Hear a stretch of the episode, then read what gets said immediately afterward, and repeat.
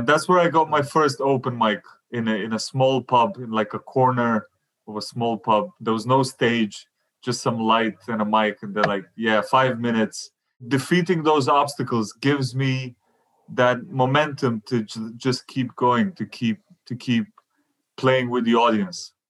You have to have you have to play with that. Nobody wants to accept their demons, but they're there.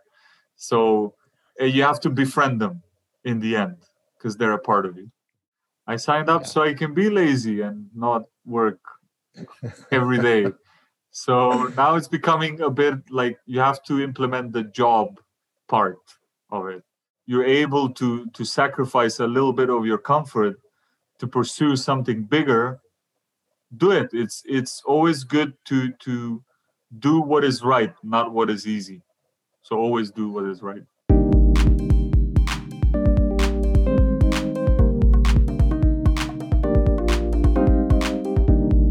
Guys, and welcome back to the I Love Success podcast. I hope you've been with me before. Uh, and if you're not, let me give you a short introduction. My name is Peter Jumrukovski. I study success.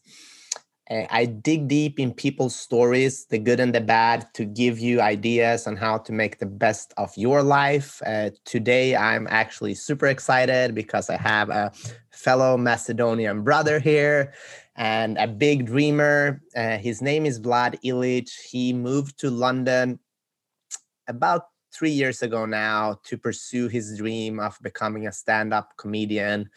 And uh, it's going forward. Uh, he's on his way to, you know, become a great comedian, which, uh, you know, we all need more comedy in the world right now. And, and one thing that I think is super cool is the first two years you were in London, you did something like 160 open mics, right? Yeah, yeah, that's correct. Yeah. Wow, that's almost is at least one one a week, and that shows commitment and you know going up uh, in a in a new city, new language, and just being out there. And I think I'm a martial artist, but honestly, I think going up on stage and do stand up comedy is probably one of the hardest things that you can do because it takes a lot of courage and. Uh, I think especially when you're new because you don't know how people are going to react to what you say. Obviously, you're have been moving forward and you were recently featured on BBC and that's how I got connected. Shout out to Alex Crowley who sent me this video one morning. I was like, shit, this is a funny guy. We got to have them on the show and um, just kind of share your story. So welcome Vlad Ilich to the I Love Success podcast. Thank you very much, Peter. That was that was a lovely introduction. I, I mean, I haven't heard any better introduction than that. Honestly, I think only my mom can introduce me better than that. So that that, that, that, was pretty close. Um, yeah. yeah, the mom's introductions are the best. You know, they are always like even even if you're a a, gangster or in prison like yeah my son he's doing so well you know he's he's studying every day and he's taking yeah he's, he's been through community college and he's doing everything he can no that's true yeah yeah big it up um, and uh, I'm really happy you reached out to me. Uh, obviously, there's there's there's a huge Macedonian diaspora all around the world. I think there's more Macedonians around the world right now than there is back home. Um, Probably. Yeah. yeah. So so and like you said, you know, moving to a big city like London was definitely a, a challenge in the beginning. But I'll, I'll, tell you what, like during all those shows in the beginning, it definitely uh, felt easier in the beginning because you had I had nothing to lose in a way. So there, there's no pressure. Nobody knows you, and you're just trying to be funny. They announce you as this is this guy is his first gig, and he comes from you know um, the Balkans, and they're like, "Oh yeah, I've been to Lithuania." You know, there's they have no logic whatsoever in there. So I, I would say it's it's it's a bit more difficult now, kind kind of trying to keep up with this new image of uh, yeah. being on, on BBC and whatnot. But definitely enjoying the ride so far, man. Thank you for having me. Awesome. So I want to go back to you know your early life. Do you remember when you were a kid uh, or when when did you ever start dreaming about being a comedian right so I, I, I remember the first thing i watched was a youtube clip of uh, Eddie Murphy. I think I was like 13, maybe maybe 14, and uh, we had just discovered the internet, so that was a thing. Just set up. It was uh, it was a dial-up. Remember the old connection when it was like a through the phone. it took ages. We waited for two and a half hours for this seven-minute video to load of Eddie Murphy. I think it was Delirious or Raw, the one where yeah. he's in the orange suit. I don't remember which one it was but that was like my first contact with stand-up comedy and i saw it and then obviously i saw his films and i thought wow this is this is something i'd love to you know i'd love to get up on stage and talk about my life and you know he talks about his family and fourth of july and all of that and so i immediately had a connection with stand-up comedians who are like into storytelling sort of so uh, Jim Jefferies as well, and Dave Allen here, who's like a veteran British comedian. So I would say that was the first step towards it, but I didn't really take it seriously by then. I was still doing acting most of the time, like like an amateur actor, not like a not like a big, not like a DiCaprio type of acting. It was more like very low key, very like play the tree or the goat. I was, I was one of those two things. Um, and then I moved to Malta, so it was a bit of a nomadic story for me, and that's where I got my first open mic, um, open mic gig, in a in a small pub in like a corner of a small pub. There was no stage, just some light and a mic, and they're like, "Yeah, five minutes." In Malta, that meant twenty minutes, um, and that was my first show, and I fucking loved it. And I said, "This is this is what I can do this." So it all came from this mindset really. It all came from a mindset of uh, I want to be a stand-up comedian first. Hmm. Okay, and I, I'm I'm curious because how going back to that first gig, it it sounds like you're a pretty confident guy, uh, and I think they they've said people most people would rather die than speak in public.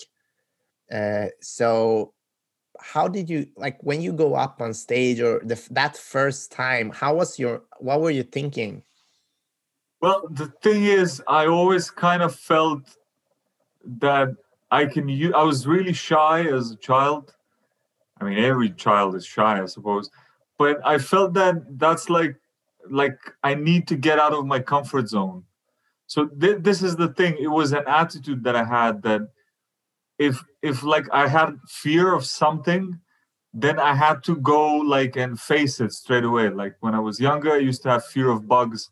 So I used to go and touch bugs so I can get like accustomed to the insects or if you know jumping off of whatever 10 feet cliff into the sea if i'm scared of that i'll go do it on purpose just to kind of so when i discovered that after a few times on stage that i that i'm actually really shy. I wanted to do it more so i can break away from that fear. And so it was like a game at the beginning which later kind of turned into this whole love for the stage.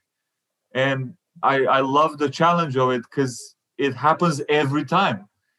Every time before i go on stage even though now it seems that though i look natural on stage i shit myself every time before i go up there so um, kind of uh, defeating those obstacles gives me that momentum to j- just keep going to keep to keep playing with the audience. Yeah. I like that. And I mean, I competed for more than 10 years in karate, and I had the same thing before every competition. It was like, yeah, felt like I'm going to shit my pants. And I think that's a good thing because it means that you care about what you do.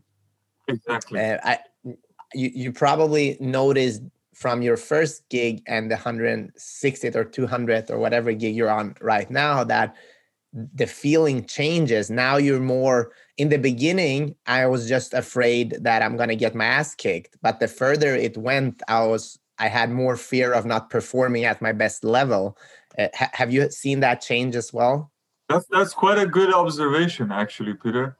Uh, because yeah, the the first I would say maybe even 50 shows was all about sort of conquering the fear of the stage and just being there and saying jokes. But then it became more about okay i'm familiar with the stage now. Let's play with the audience now. Let's let's see if i can improvise a bit more. Let's push this joke a bit further and it's all about you know defeating that sort of self-doubt in your head that oh this isn't funny or people are not going to like me. And you kind of have to you kind of have to build up this confidence through your material. So you kind of have to say all right this is this has proven to be funny just like the same way that martial arts you know a certain technique i suppose so you know it and you've got to use it and you've got to keep believing in it. And then once you master it you can then sort of improvise and do all the big things that all the you see all the big comics do where they just go on a on a riff for like half an hour and they still remain funny. And you're sitting there watching it you're like oh yeah yeah i can do that. And then you go out there tomorrow and you bomb like like yeah. and you go back and you study and and that's all about you have to fail. Just you have to keep failing. That's kind of the lesson of it. Yeah. And what was the biggest failure in of all your shows what has been the biggest failure and how what did you learn from that? Well the biggest failure was it was i had just arrived in london and there's this uh, show called the king gong show at the comedy store where uh, they give three red cards to three different members of the audience, and you have to survive on the stage for five minutes. And if they don't find you funny, they can just boo you off the stage. Oh, yeah, and the MC taunts the audience. So he goes up on stage, and when he announces you, like he went, and please welcome Vlad Ilich. Come on, Vlad, don't be shit. So that's that's your introduction. And then I went on and I started doing this really long-winded joke about Prince Harry and the royals, and they were just not having it at all. And I I thought that like there was some noise from the sound speakers, but no, it was actually the crowd booing. And then somebody called me a cunt, and uh, I just left the stage because they red carded me. So I mean, though I that was the most amazing experience for me because the next six months, it was like, right, you know, like a, a scene in a Rocky film. Lose the fight, now I'm gonna retaliate, and I'm gonna stay disciplined. I sat back, did like six months of new new material, new writing, working on my jokes, and I came back and I won it. And I needed that kick in the butt. It's really important to fail. It's really important to it will transform you. You will push past because if you're comfortable like everyone is in 21st century you you're going to go with the easiest way because that's normal. But you need to get to that you need to access the deeper level. You need to see how important this is for you. You know what i mean? Yeah i do. I mean i saw it for many years in in karate going to the nat- national team you know you start getting your ass kicked you go into national competitions you start seeing your ass kicked and then you come back and some fighters they did just like you did. They they train harder. I, i'm the same way. My biggest failures has actually been biggest blessings and just in disguise because I go back to the drawing board and I am fucking pissed off. and exactly. then I'm dangerous. Uh, Balkan people are very dangerous when we're pissed off. Uh, but I mean, why do you think you were actually continuing? A lot of people, when they have that experience, they just, you know, shy away and say like, no, I'm not good enough to do this. And I, I, I can't do this. Yeah, well, that well, partly is is that same thing that you got, which is that Balkan mentality of, come on, I'm not gonna, I'm not gonna die on the battlefield. You know, I'm gonna come back and prove myself that I'm worth it. And definitely a big part of that is that um, you feel like the underdog. You know, I came into a different culture with a different language where some people even look down on you know where you're from and everything. And that like just gives me extra fuel for the fire you know? It's like well you know i'm gonna i'm gonna prove you wrong. That's what but the most important thing is right from that first gig when i told myself i'm a stand-up comedian i actually genuinely believed that i can be this person who i've envisioned to be and that's that mentality has literally brought me like through all of it through all the failures through all the sacrifices was just this genuine love for the work. And because you will take hits and you will become you know i was disappointed after that show obviously. There was a good two weeks where i was like mm, maybe i should get a career in car washing. You know just yeah. Do something do something on the side. So yeah. it's it's the mentality. If you have to toughen it out and you have to kind of calculate how much this is worth for you. Are you going to chase it till the end or is it just a thing? It's a it's a matter of character really. And yeah. and uh, coming from a background being macedonian and sort of growing up in this you know not not a lot of opportunities out there job wise economy wise yeah. So kind of having to you know if you want something you have to really want it. That mentality really helped me in, in getting where no i love that. And i mean the truth is, and one thing that I, I really relate to when you said that I am a stand-up comedian. I think when you say that that you are something and really mean it, I got goosebumps when you said it because I've written four books and I remember after uh, writing my first book, I couldn't say that I was an author or a writer. I I don't know why. I couldn't say it because I in my mind I thought I was fake. So I had to write a second book, say I am an author and then once i said that everything changes because now this is this is something that you embody and how long did it take for you to actually say i'm a stand-up comedian well th- this is the thing. I it happened to me before we moved i moved to london so i was still in malta at the time. And i had done maybe i was just i'd done maybe five or six gigs into it when i yeah. when i felt like it is my calling in a way. I just I just felt like oh I can I can really turn this around. I have the creative force in me and the energy and the will to say things. I want to say things. It means to me a lot. It matters to me a lot to say it. And I believe I can do it. And and so it, it came very early, even before the closest people around me believed in you know. Even my my fiance, the who was with me at the time, so we're talking maybe uh, you know more than three four years ago even she was like mm, i i can't see it yet you know but i was the i could i trusted myself and that was really important e- even when there was no one around who was still kind of okay this is very early let's see if he's going to keep going once you prove yourself that then it's only a matter of time like it will definitely pay off no matter how long down the line, as long as you keep believing, honestly. But it has to be genuine. You know what I mean? It can't be that you wake up tomorrow and think, you know, I want to be the president of the United States. I mean, you can if you're Donald Trump, but that's a different story. so you know, um, it has to. You have to really assess it wholeheartedly with, with your whole spirit. Yeah.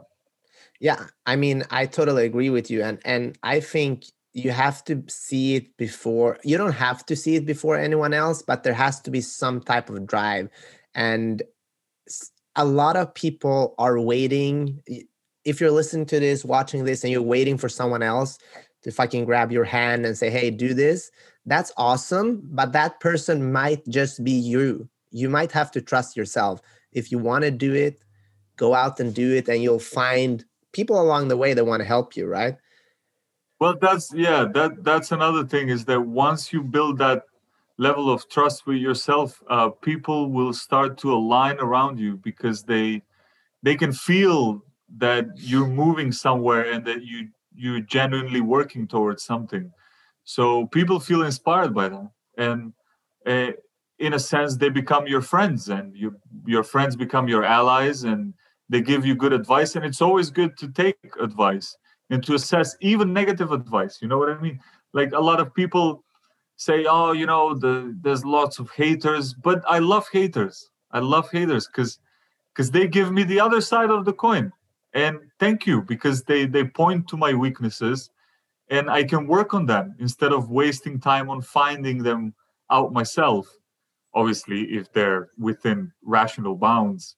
If someone just hates me because i have a big nose that's you know So so you, you work with everything, absorb everything, and work with the circumstances where you are. You know what I mean? Like when I arrived in Malta, I didn't kind of complain and say, "Oh, well, I'm not in LA or I'm not in London, so I'm never gonna make it as a comedian, or I can never be a good comic."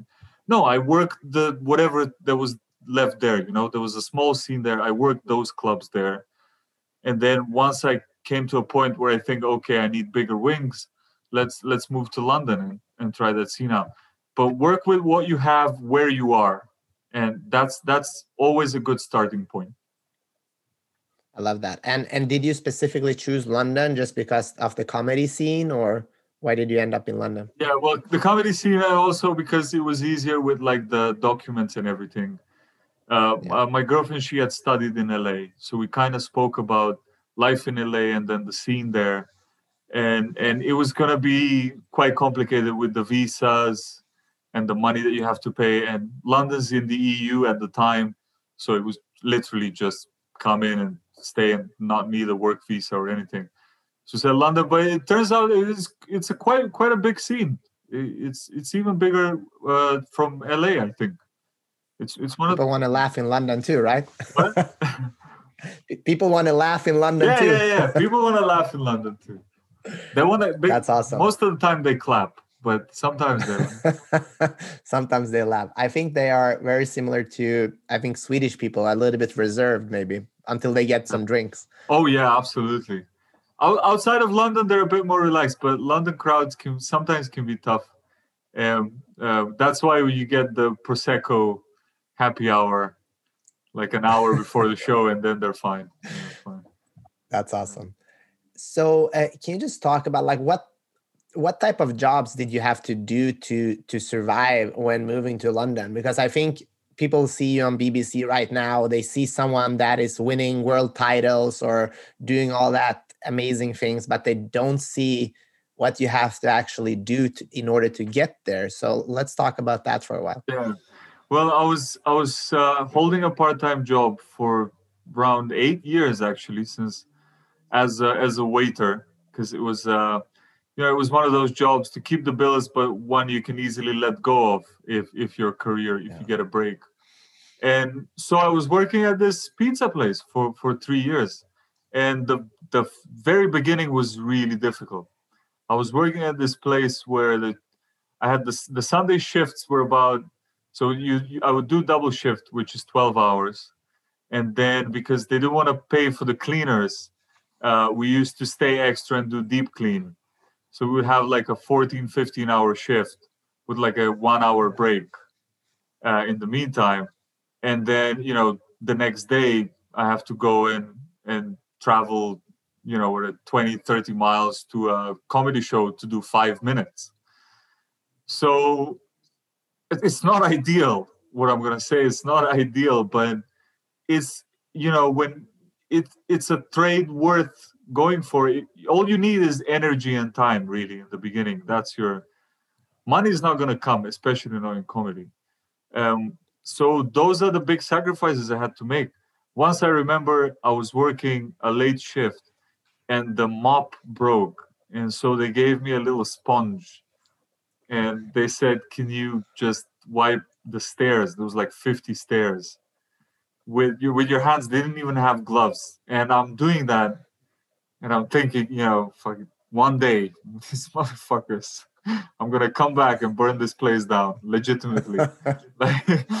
so you you have to kind of you know push through that and not let it get to you. Uh, because you know any big city and i believe los angeles is the same any big city can break you um, whether that's the people and you perspective it, i guess i'm what i'm getting to is perspective. Always you know it's it's hard to have hope but oh you always need to have hope. And you can't see the just think of the day as a blur as something that's only like a thing that will get you to your goal. Because if you take the moment seriously some some moments can really really put you down so keep your eyes on the prize. Thing. Yeah. And I mean, I think um, that's what makes a cool story as well right if you if it's easy then anybody can do it and uh, what was during these times of struggle and uh, what was the people back home telling you were you ever considering going back or like what was your your mindset yeah well yeah I, I, there was there was a few times where i was like that's it i'm packing my bags i'm going um, but obviously uh, my you know my parents my friends were all really supportive um, uh, my mom's comments were always hilarious. Like, what can, what are you going to do back in Macedonia? There is nothing. There is nothing. You have to stay there. She's this, you know, typical Balkan woman. Is like, and uh, also, you know, no pressure. She's like, "I'm you can you send us some hundred pounds? Yeah, yeah, okay. That's at the end of the pep talk. Um, but yes. no, generally, you know, they were very kind of proud with me that I took that step and it, it was kind of i was humbled by them because you know they were telling me listen you did a lot already even if nothing happens at least you're one of the few people who said you know what? I'm going to sacrifice everything and give it a shot. And that's more than enough. And you know i always had that option in mind. When i arrived in london there was always a plan b. Listen, I'm going to give this two years, and if it doesn't work out, it's fine. That it was just I didn't love it more, you know, enough for it, just not good enough, and I'll have to just deal with that. You know, you have to have you have to play with that. Nobody wants to accept their demons, but they're there, so uh, you have to befriend them in the end because they're a part of you. Yeah, yeah. I mean, it sounds like you have um, a great mindset, and and I, I understood that you're type of a book nerd. Did you learn this from books or like how did you uh, get into this type of you know you have an athlete's mindset in a way i feel. Yeah well yeah i, I have a huge uh, book lover. I really love like i really love russian classics as well like uh, i really love dostoevsky and chekhov. And uh, there is something there's something really inspiring especially i think in in writers on the cusp of on the end of the 19th towards the beginning of the 20th century. Because especially the russians because that's when these writers started building like russian culture modern russian culture from scratch. And it's fascinating with with the with the amount of tools that they had compared to today. They had nothing. And, and the amount of things they needed to to go through to get to knowledge and to get something published and write it. It's so inspiring that it's almost like in a sense i feel that they they are immortal in and yeah. they understood the fragility of life and they understood the very essentials that how important it is for your voice to be heard. And they, they understood the essence of, of human communication. And I, I always come back to that. Um, and i feel that that's a very flexible term. You know you when you when you talk you don't always want to be heard because you don't want to be annoying. You only need to talk when you have something to say. And so for for me that was my comedy journey. I have something to say. And the moment that voice or feeling stops within me i will stop performing comedy. And and i'm okay with that because i feel that that's like a gift from life and I'm going to use it for as long as it's there. Yeah, that's awesome. And I mean, that that voice and having something to say, uh, I think it's it's incredible. And and being a stand-up comedian, I I I love stand-up comedians because you have to be so honest and talk about your deepest fucking shit. and, yeah. and and make basically make fun of yourselves and we all realize that we're you know we're not that cool you know because I feel like most of us we're walking around on this planet looking like we have have all our shit together, but in reality, nobody does. And, and that's why I think it's so refreshing, especially when when stand-up comedians are have the courage to be totally transparent and honest. How has that journey been for you? Uh, do you fear opening up of who you really are and your biggest demons? Yeah. Well, they, you nailed it. This is a really good question. I think every comedian struggles with um, what level of transparency are they willing to show to the audience obviously as any performer you want to you have to let the audience in that's where once they have to believe your authenticity and that's where humor comes in you know like in the words of, of richard pryor he said you know tell the truth and the funny will come out so there is some level of vulnerability that you're willing to show to the to the crowd. Now what i don't think you can choose how honest you can be but you can choose which things to be honest about. You know what i mean? So if something really shitty happened to you in your childhood maybe don't share that with us. Maybe it's not that funny. It's more like sad or it's more like a but you know but yeah. that time when you know you were in high school and somebody put your pants down and now you've got a weird nickname because of that yeah please please let let, let us hear it. If we can laugh at your expense why not? I, I think generally this is how comedians treat the audience. When you go as an audience member uh, the comedian is just like a mirror to yourself right? So everything the comedian says you laugh because you find it relatable. So basically you laugh at the things that are the same that he says for you. So what what how the more honest the comedian is the more you can look into yourself. And so i, I think it's it's hugely important. It's the most important thing to be transparent as a comedian. Every big successful comedian has that yeah. Yeah i read um, kevin hart's book. I don't know if you read kevin hart's book but it was uh, very interesting how he he got the, the same advice. To be funny you have to be like really be able to talk about you know the, the things that are the hardest sometimes and that but they're they're like really funny in a way. And uh, i'm curious when you when you got to london who who did you reach out to to get help to to to get more material is this a one man journey or is there a society of people that has been working with you to to get better well, uh, there is a few people I, I uh, used to do like writing sessions with, so you know, four or five comics. There is this like sort of uh, camaraderie, so like people who would get together, write together, and help each other out. Um, but most of the time, it, it's um, it's quite a sort of like solo journey. You know, you go to a gig. If if you know somebody to that gig, you can go together uh, but otherwise you're on your own and then a lot of times i write material when i sit with my friends and just banter and then they'll you know because for comedy is dialogue definitely when you write alone you can write but it, it feels a bit sort of like you're isolated. But when you're with your friends and you're bantering and you're like oh yeah that's that's a good premise. Oh that's an interesting idea. Oh i'm gonna write that down. So um, career wise you're on your own. But yes please if you do comedy use all your friends and your family and and test jokes on them without telling them and I'm I'm curious that how long have do you think things have changed because of the internet that you know because you you to create like a 5 minute set I don't know how long that takes but it probably takes a pretty long time.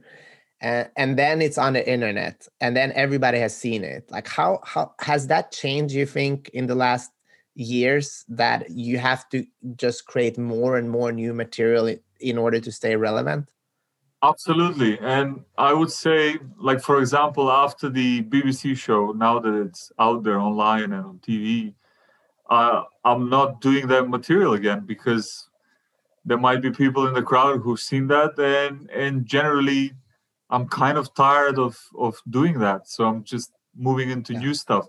The what gets better is at the beginning when you write, you don't have a sense of what's funny. So you go and you have to test the stuff at a gig. But after a while, you develop this like gut feeling of what's funny and what isn't, and what's your style.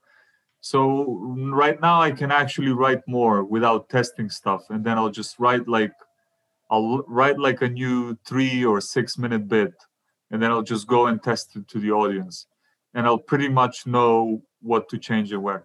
But the beginning, like the first five minutes, it took me about six months when I arrived in London to like really polish them. Um, every comedian has a different technique. Sometimes people write like 10 in 10 minutes so 10 minutes then new 10 then new 10 you can either write uh, i like louis ck technique where he takes the ending of his material and he uses it as the beginning of a new material and he goes from there that's quite interesting and how, how do you work I, I feel like it's almost like if you're an artist and you get like that one hit song now now all of a sudden you have to you know perform something that's better and that is different as well. Like how are you in that uh, position right now are you kind of working on you know something better and, and, new? Or where are you in your mind space? Well you know I, I wouldn't like to think that it was a one hit thing although yeah probably i'll disappear in six months so might as well no let's hope not yeah might as well use this fame now fame somebody in Veles knows me, fame. um, I mean, the thing this is the thing. The video went viral uh, back home. I think now it's at around seven hundred thousand views or something like that. Um, but you know, uh, the people that have been messaging me recently definitely they want to see more of that the same style. I, I I wouldn't say that these are the best jokes, and I'm not gonna come up with more. I'd actually feel like I can do better now. I can I can yeah. I feel like I'm still at that stage where I haven't completely let the audience in into who I am as a comedian. So I wanna work on that transparency and and go deeper into the material now. Yeah. Yeah. I mean, I can at one thing that happened to me when I was 18, I became a national champion in karate. And that was awesome. But the honest truth was that on the car driving home from that fucking competition, I was like, shit, I'm a fraud. I can never do this again. and, that was that was my mindset. Can you imagine how stupid? Because I, I don't know, I was just fear. I had so much fear in myself. I was young and young athlete, but so that following year, I worked so hard because I wanted to defend my title. Yeah, of course. And I did defend my title, but you know what the worst thing was? Instead of like, yes, it was more like, right, yeah. So I just want to, uh, I don't know if you, you, you probably you have a better mindset than me, but you know, just enjoy, enjoy all this, you know, success you've had and make something even better out of it. And, and I think having that, the pressure that I put on myself I I became better, but it was not an enjoyable, enjoyable thing. I know what you mean. I think it's called like this uh, imposter syndrome. Imposter syndrome, yeah, like yeah, probably. yeah, it happened to me when I won my first award here as well, and I got signed with a talent agency, and I was like, because I was just about to leave. My two years in London, my two-year deadline was expiring, and finally yeah. things started moving. I'm like, what? I don't why now? Who? Fuck, stop, no, stop being nice to me. This is what they used to do in communism, and then you turn your back and you get shot. Like I don't wanna. So I, I know what you mean by that, and there's definitely a bit more of the, you know, you can't get lazy now. I can't get, I can't write any lazy jokes. Now I have to, like, perform. You know what I mean? And so there will be a level of professionalism which I have to maintain, which I ha- this is not what I signed up for in comedy. I signed up yeah. so I can be lazy and not work every day. so now it's becoming a bit like you have to implement the job part of it. Yeah. Yeah. So I know what you mean by that. Yeah. It's hard. It's and hard being like, on top, you know yeah i mean i, I think it, it, that i think that's when you also see because a lot of people can have one viral video or you can do one great song or become a one-time champion but to continue that legacy and and you know that takes work and that takes commitment and i mean it's and that takes showing up yeah and no, not everybody wants to do that unfortunately and i think that's why the competition is actually smaller at the top because mo- most people don't want to do that that shit. That's true that's true that, that's a really good point. At the top like i mean the comics in the uk i would say that are really really big would probably be around maybe 200 if i'm if i'm being real yeah. Yeah. Yeah so mm. what what do you want to like what do you want to accomplish in your career as a stand-up comedian? What's the like what's the end goal? Well obviously every comedian wants to release a stand-up special. That's one of the things definitely. And just like go on a national tour around the uk even the ex-yugoslav tour. I'd love to do a balkan tour because i speak you know i speak serbian as well i speak croatian and a bit of slovenian. I'd love to like try stand-up in those languages. And obviously have you tried that yet? Or yeah or no? I, i've done i've done one gig in serbian so and i've done like half a gig in bulgarian and i'm saying half because yeah it's i went to the it was this gig for like bulgarians serbs and macedonians in west london. And i had to like translate every joke in, in three different ways.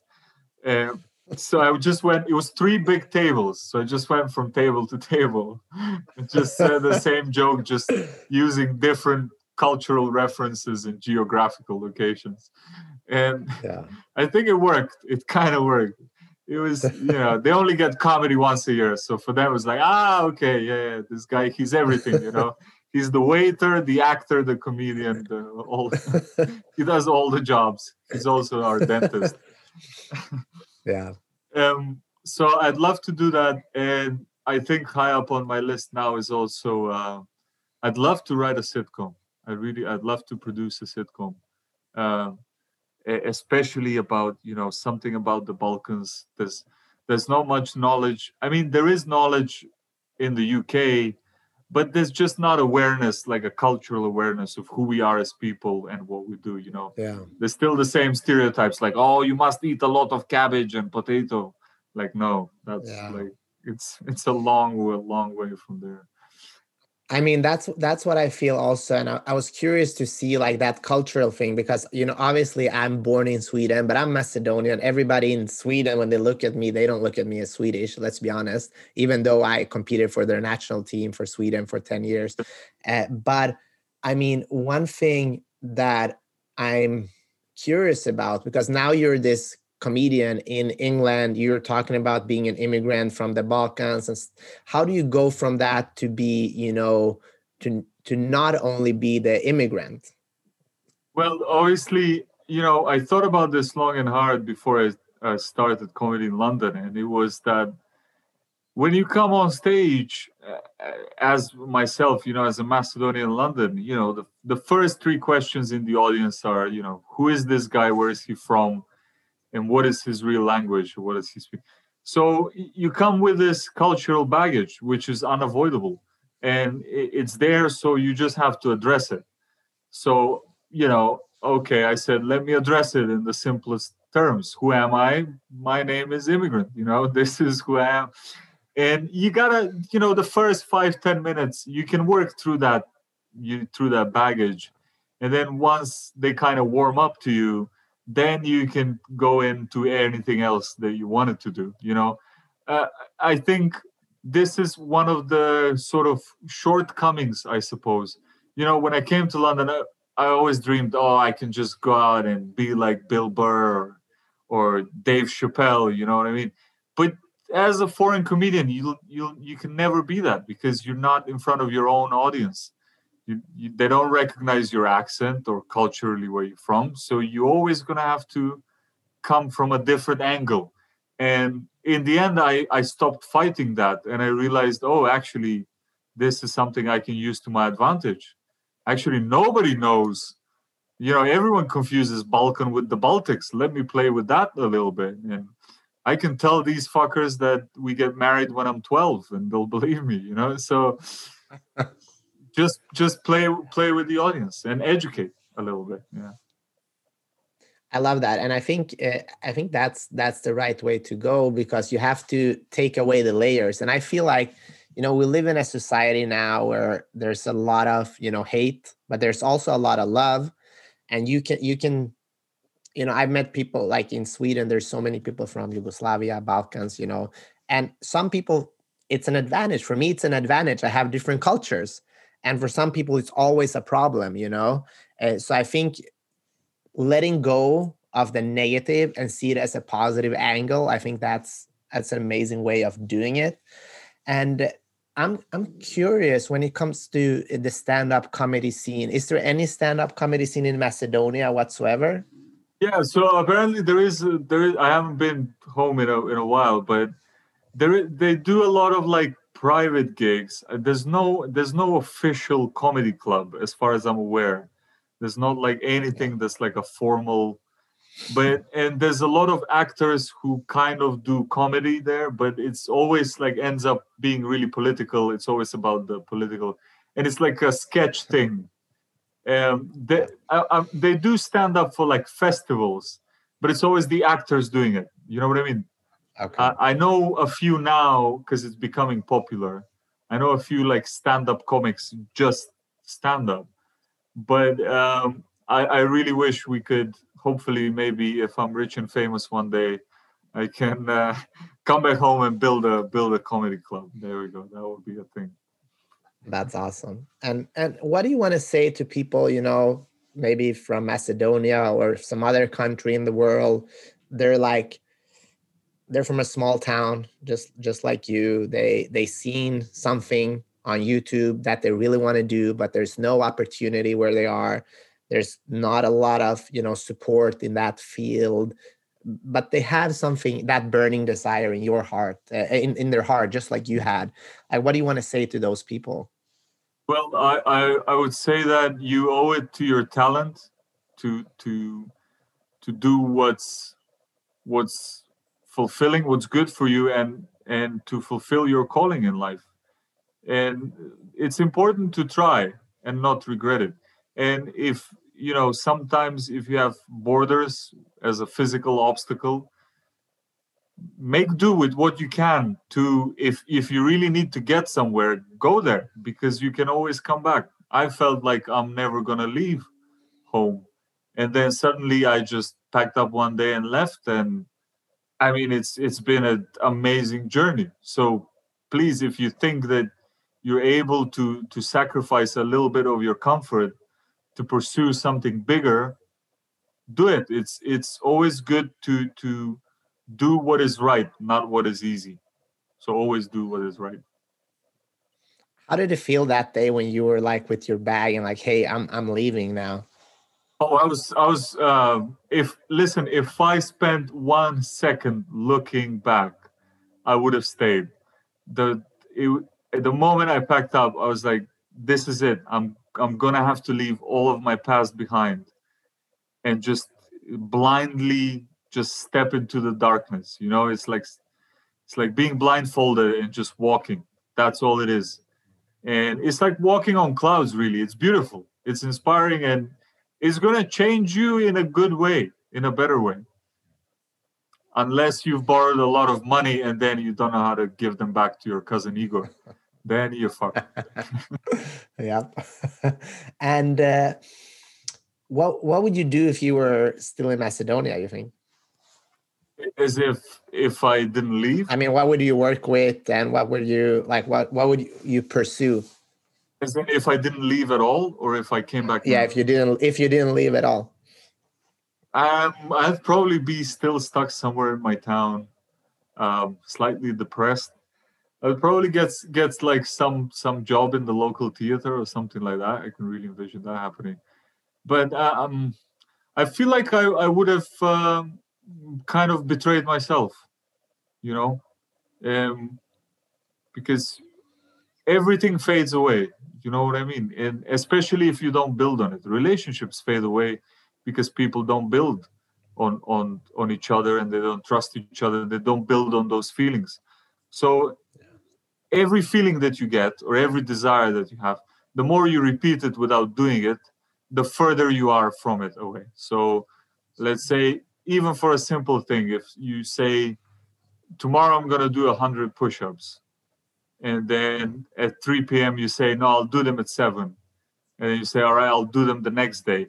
And so you're, you're literally falling away from your goal every single day for more and more. Yeah. and you know once you start drifting that's when you get into issues. You're you know you get into issues with your own mental health.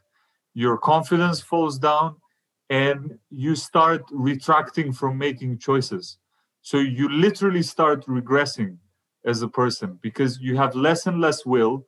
And finally you will get to a point where you don't even understand how you came to this place.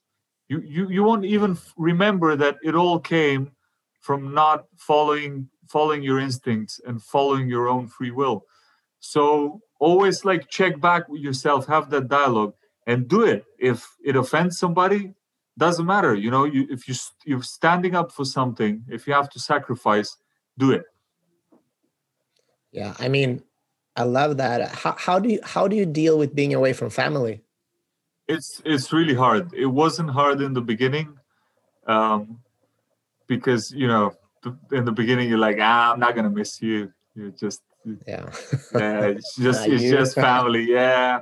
Yeah. Yeah thank god i'm leaving um yeah, but I, as I grow older, I, I'm starting to miss them more and more. And I think my, I think my priorities, I think my values are sort of realigning now. I've, I've I'm more attentive towards my family. My parents are getting a bit older, and so I, would really love to spend a bit more time with them.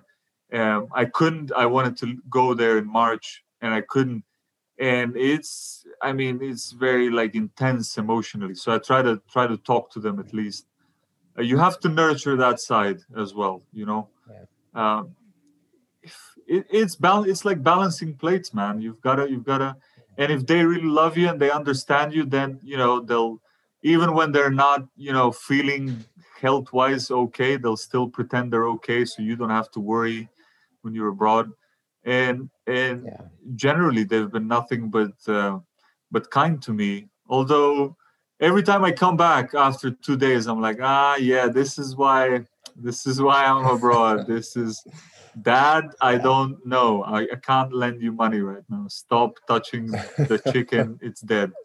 And so, yeah, yeah, it's it's something you you have to take into account.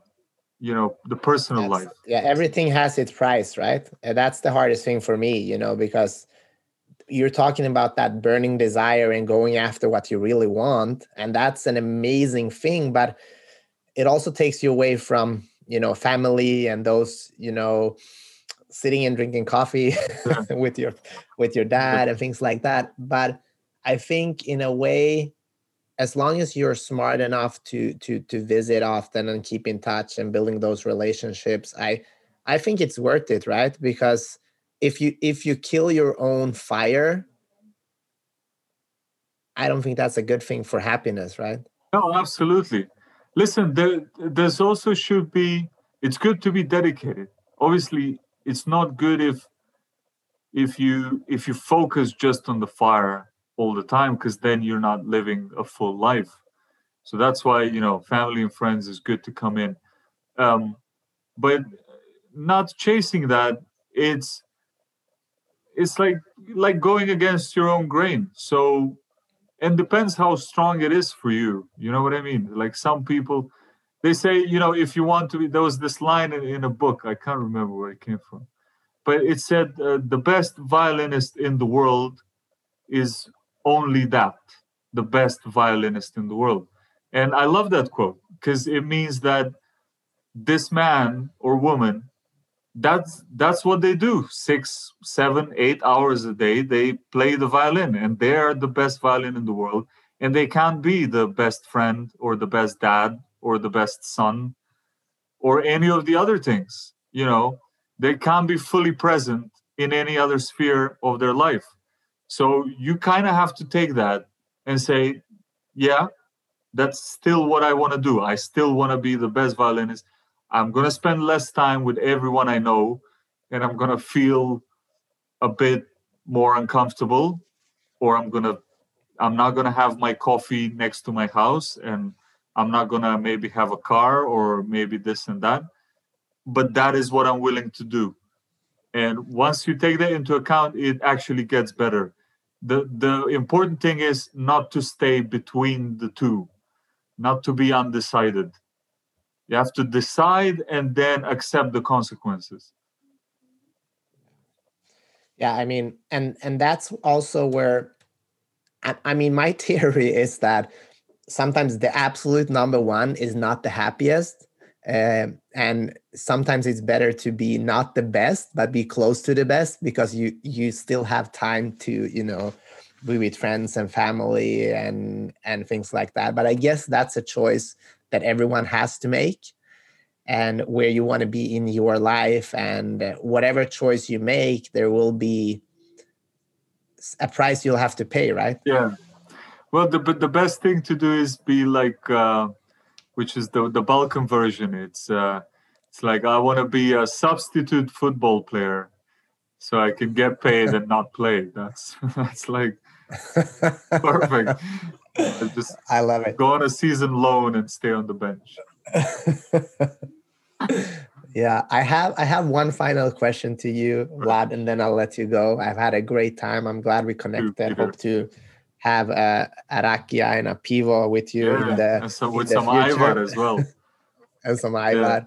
Yeah. yeah. So what's the last thing you want to say to people that ha- are still here you know giving us one hour it's pretty badass that people are here and with with today's attention span you know one hour is like two years i feel like so thank you guys for still sticking with us and, and listening to to Vlad's story, which is uh, remarkable. I I think. Uh, what what's that final thing you want to say to the people that are here uh, listening? Uh, what can they do right now to to get a little bit closer to their dreams? Um, the well, I would say love yourself. Love yourself comes first. So and practice that every day. You have to and because the that's the only way that you will will be able to accept your your fears your doubts and your defeats. Um, because your love for yourself will will prevail and will nurture your your failures. And once you do that you'll become whole and once you become whole the only thing you need to do is convince other people which is much easier once you have yourself. So work on that, and then once you have the emotional well-being in place, uh, be flexible in your practical assessment of your goals. So that's the second step. But and remember that at your core, you always have to you have to be almost like lava. So you kind of have to expand and and you have to kind of be cold and, and hard at times. And other people will will help help you get there. Uh, whether that's friends families or your sort of haters you know to your twitter haters or whatever so pay attention to the signs pay attention to, and keep keep threading along. Uh, but keep taking care of yourself all the way along and have perspective yeah. Love that. Do, do you love yourself and how do you how do you work to love love yourself? Like what do you do? Yeah so like that's why uh, we mentioned rakia. That's where rakia comes in yeah. the conversation. Get a few shots in the morning and everything's fine. And you're good. Yeah. Put my uh, awesome. wife beater tank top on I mean, it is a process, right? Loving yourself is a process, and we have to start by being kind to ourselves and and not taking ourselves so serious, right? Yeah. Uh, it's oh, absolutely. Sometimes I take yeah, I take my life so serious at times, and then I then I think about it like it's not that serious. Yeah. We're all we're all going to be dead soon, anyways. So just have some fun with it. Yeah, exactly. If, if you have that realistic perspective, you know that oh, okay, so just laugh. That's what I do. I laugh at life, and and and life laughs back at me, and that's how we establish. But like you you mentioned it really well that you said it, it is a it is a process, um, loving yourself, and it doesn't. This is one thing that a lot of people come from this love doesn't have to be a gentle thing like you can love the things fiercely and you need to love things fiercely if you want them to work for you you know and this comes for any aspect in your life you know. If you're in a relationship you have to fight for your partner even though there's nothing happening. You have to like you don't need to feel threatened to love somebody fiercely. So keep keep proving to yourself and and be kind you know using some simple cognitive behavioral techniques as well into how you talk to yourself. The thoughts that pass in your head assess them you know. If if you're if you're not very confident about certain things ask yourself why. Just take that time of the day meditate for about two hours and just figure out why you're being the way you're being and then go and talk to your friend and get a different opinion on who you are. And then if you want you have the power to imagine anything. You have the power to build a character trait that didn't exist in you before and that is just only comes from love and persistence so only you can do that nobody else boom mike drop uh, Vlad Ilich, thank you so much uh, for your time. If people want to connect with you, see more of you, where can they find you? Thank you. So you guys can find me on uh, Instagram. That's at Vlad underscore Ilich, I L I C H. Um, Twitter at. And are you still on Tinder or not anymore? No, no, no. I had to. I had to close the profile. It got to. I had to close the account. Got to, okay. to hot and heavy. Um, Okay. My grandma messaged me, so I couldn't really reply back. And Twitter, it's at Vlad Ilich Comedy. So those are the two things. At Vlad Ilich Comedy. Awesome. Thank you so much. And also, I forgot to add, I, I heard that you want to be a penguin in your next life. I love penguins as well. I, yeah, they're the best. I think we'll save that conversation for next time. Yeah. Thank you, everybody, for listening and watching our show. Super grateful to have you here. Uh, we have more than 200 episodes. I think this is 218. I'm so blessed. I've talked to incredible people from all over the world comedians, actors, UFC champions, entrepreneurs, singer. I don't I don't even know what who they are anymore, but they're just amazing people fighting for their dream as should you. If you're still here, you know, use that fire and that burning desire to create something with your life we want to hear from you. Uh, please let me know what you thought about this show. Share it with somebody that needs to hear this message. And, you know, go out and kick ass and talk to you soon.